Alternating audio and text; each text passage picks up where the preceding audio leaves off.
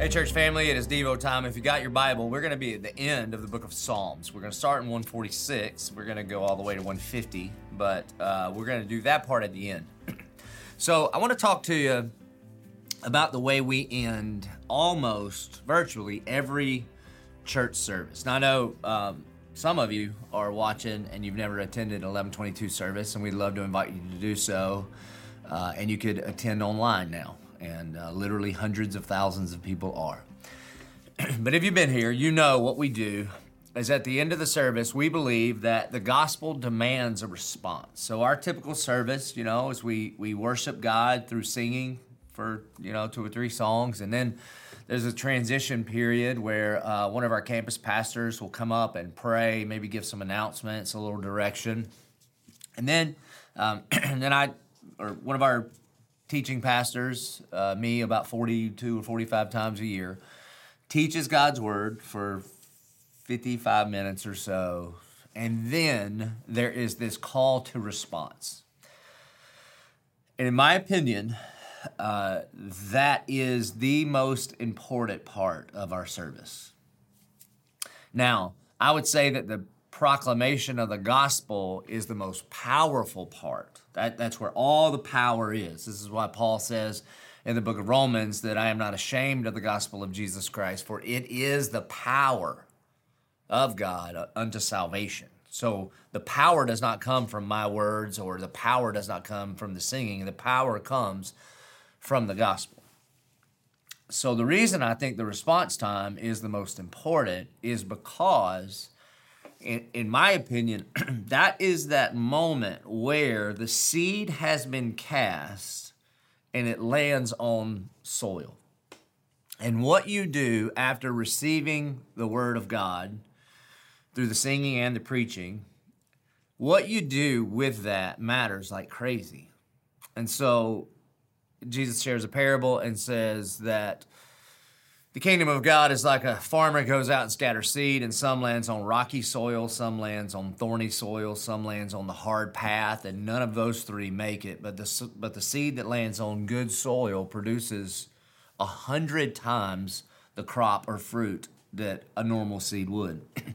and so I think it's in that time where you take five or six or eight minutes and marinate on not just what the preacher said, but what maybe the Spirit of God is saying in you and through you and to you. And then begin to say, so what am I going to do about this when I go home? And so um, it's not the time to rush out and be the first out of the parking lot. It's not the time to beat the crowd to go get your kids. And, and I do want to say this is not a rebuke. I, I'm not saying this because we have a problem in our services at all. In fact, the majority of our folks are highly engaged. In fact, most people don't leave when the service is over. Everybody just kind of hangs out, which is great. But the thing that, that you'll hear us say is that the gospel demands a response, and we respond primarily in three ways by singing and bringing and praying. And so this week's Devo time, I want to talk about why we sing, why we bring or give tithes and offerings, and why we pray. Well, that's all about at the end of the service. And so oftentimes the the the last song that we sing is directly tied to everything that we've been talking about. For instance, this past week, we're in a series called The Trinity, and I'm talking about God the Father, and then we sing Good, Good Father. And the idea being is that we would based on who God is and what He has done, the gospel that we have just received, that we would respond. And a part of the way that we would respond is by singing. Now, I know some people will say, "Well, I'm not. I'm not really into singing." Well, I, you know, I don't know what to tell you, because God is really into singing. And sometimes people have a real misunderstanding of why we sing or what the point of the service is. You see, the point of the service is not the people. It's not. The point of our worship services is, is God. You see, sometimes the way people think about a worship service, and when I say worship service, I mean the singing part, the preaching part, the praying part, all of that is worship.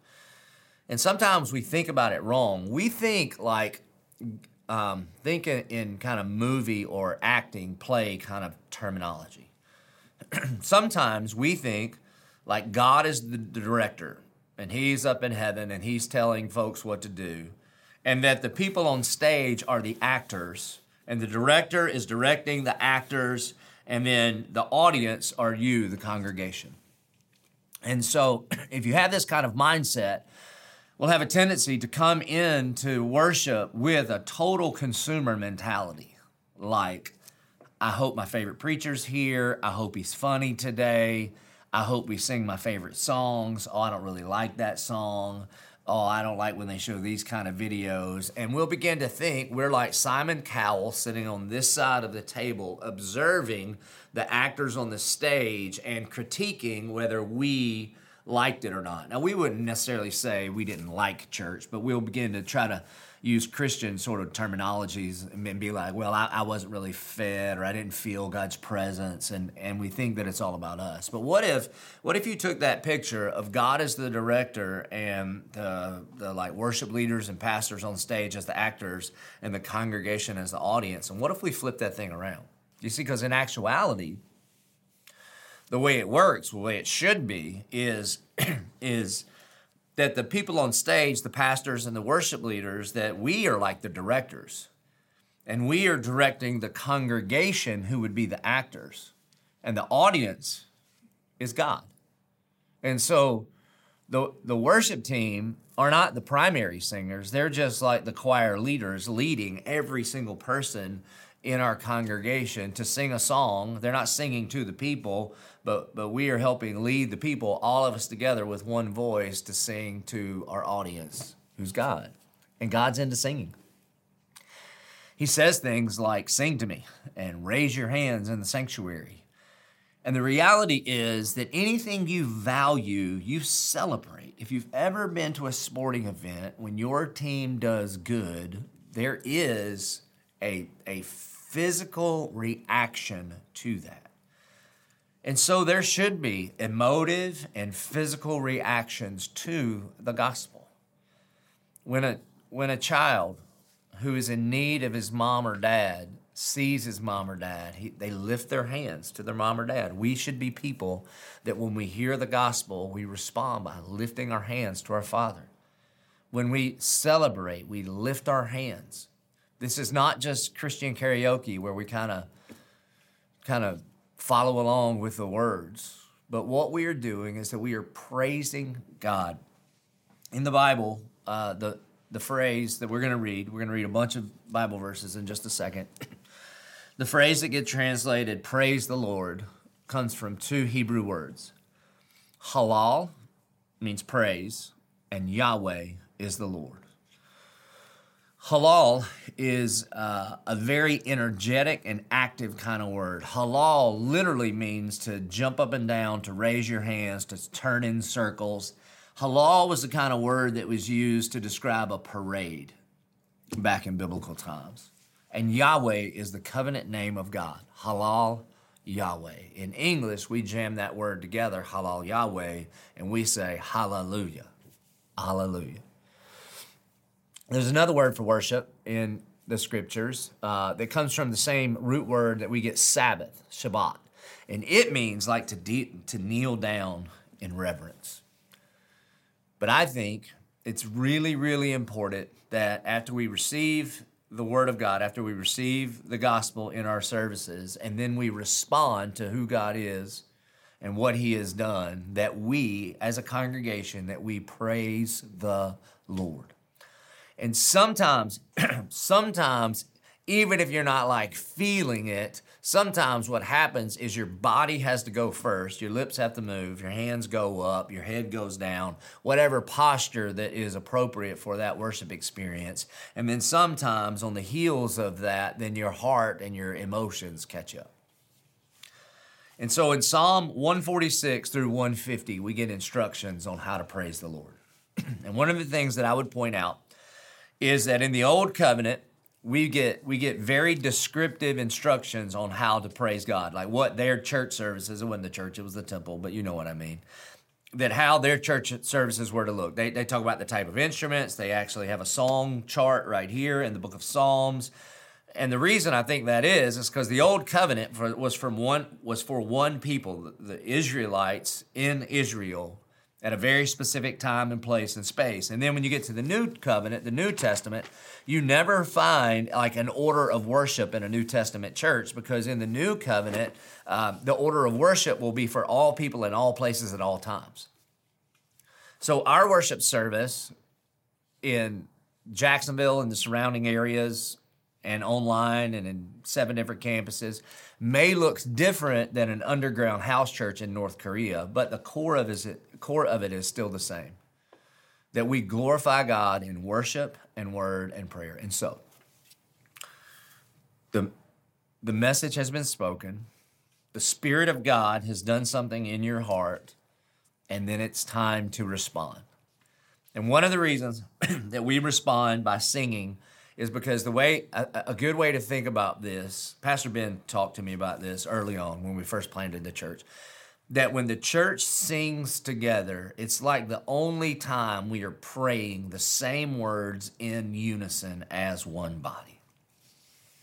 And so uh, if you're listening in your car or whatever this won't work too good but if you're in a quiet place i know this is weird you're you know looking at your phone or computer screen or whatever would you just um, take a minute and bow your head and close your eyes and just hear these words of instruction from God on how we should respond to Him in praise and worship and singing. Psalm 146 and following. God's word says, Praise the Lord. That's hallelujah, halal Yahweh. Praise the Lord, O my soul. I will praise the Lord as long as I live. I will sing praises to my God while I have my being. Put not your trust in princes and a son of man in whom there is no salvation. When his breath departs, he returns to the earth. On that very day, his plans perish. Blessed is he whose help is the God of Jacob, whose hope is in the Lord his God, who made heaven and earth and the sea and all that is in them who keeps faith forever, who executes justice for the oppressed, who gives food to the hungry. The Lord sets the prisoners free. The Lord opens the eyes of the blind. The Lord lifts up those who are bowed down. The Lord loves the righteous. The, lo- the Lord watches over the sojourner, and he upholds the widow and the fatherless. But the way of the wicked he brings to ruin. The Lord will reign forever. Your God, O Zion, to all generations. Praise the Lord. Praise the Lord. For it is good to sing praises to our God, for it is pleasant and a song of praise that is fitting. The Lord builds up Jerusalem. He gathers the outcast of Israel. He heals the brokenhearted. He binds up their wounds. He determines the number of the stars. He gives to all of them their names. Great is our Lord and abundant in power. His understanding is beyond measure. The Lord lifts up the humble, He casts the wicked to the ground. Sing to the Lord with thanksgiving. Make melody to our God on the lyre. He covers the heavens with clouds. He prepares rain for the earth. He makes grass grow on the hills. He gives to the beasts their food and to the young ravens that cry. His delight is not in the strength of the horse nor is his pleasure in the legs of a man, but the Lord takes pleasure in those who fear him, in those who hope in his steadfast love. Praise the Lord, O Jerusalem. Praise your God, O Zion, for he strengthens the bar of your gates. He blesses your children within you. He makes peace in your borders. He fills you with the finest of wheat. He sends out his command to the earth. His word runs swiftly he gives snow like wool. He scatters frost like ashes. He hurls down the crystals of ice like crumbs. Who can stand before his cold? He sends out his word and melts them. He makes his wind blow and the waters flow. He declares his words to Jacob, his statutes and rules to Israel. He has not dealt thus with any other nation. They do not know his rules. Praise the Lord. Praise the Lord. Praise the Lord from the heavens. Praise him in his heights. Praise him, all his angels. Praise him, all his hosts. Praise him, sun and moon. Praise him, all you shining stars. Praise him, you highest heavens and you waters above the heavens. Let them praise the name of the Lord, for he commanded and they were created, and he established them forever and ever. He gave a decree and it shall not pass away. Praise the Lord from the earth. You great sea creatures and all deeps, fire and hail, snow and mist, stormy wind fulfilling his words. Mountains and all hills, fruit trees and all cedars, beasts and all livestock, creeping things and flying birds. Kings of the earth, and all peoples, princes and all rulers of the earth, young men and maidens, together old men and children. Let them praise the name of the Lord, for his name alone is exalted. His majesty is above earth and heaven. He has raised up a horn for his people. Praise for all his saints, for the people of Israel who are near to him. Praise the Lord. Praise the Lord. Sing to the Lord a new song, his praise in the assembly of the godly. Let, it, let Israel be glad in his maker. Let the children of Zion rejoice in their king. Let them praise his name with dancing. Make melody to him with tambourine and lyre.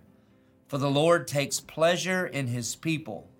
He adorns the humble with salvation. Let the godly exult in glory. Let them sing for joy on their beds. Let the high praises of God be in their throats and two edged swords in their hands to execute vengeance on the nation and punishment for the peoples, to bind their kings with chains and their nobles with fetters of iron, to execute on them judgment written. This is honor for all the godly ones. Praise the Lord. Praise the Lord. Praise God in his sanctuary. Praise him in his mighty heavens. Praise him for his mighty deeds. Praise him according to his excellent greatness. Praise him with trumpet sound. Praise him with lute and harp. Praise him with tambourine and dancing. Praise him with strings and pipe. Praise him with sounding cymbals. Praise him with loud clashing cymbals. Let everything that has breath praise the Lord. Halal Yahweh. Praise the Lord. So, the next service that you're in, when we close, may we praise the Lord. Let's pray. Our good and gracious Heavenly Father, God, we thank you and we praise you that you have invited us to sing to you a new song, a loud song with loud crashing cymbals, God. May we lift up our hands to you and lift up our voice to you to worship you and you alone because you are worthy to be praised. We pray this in Jesus' name. Amen. Thanks.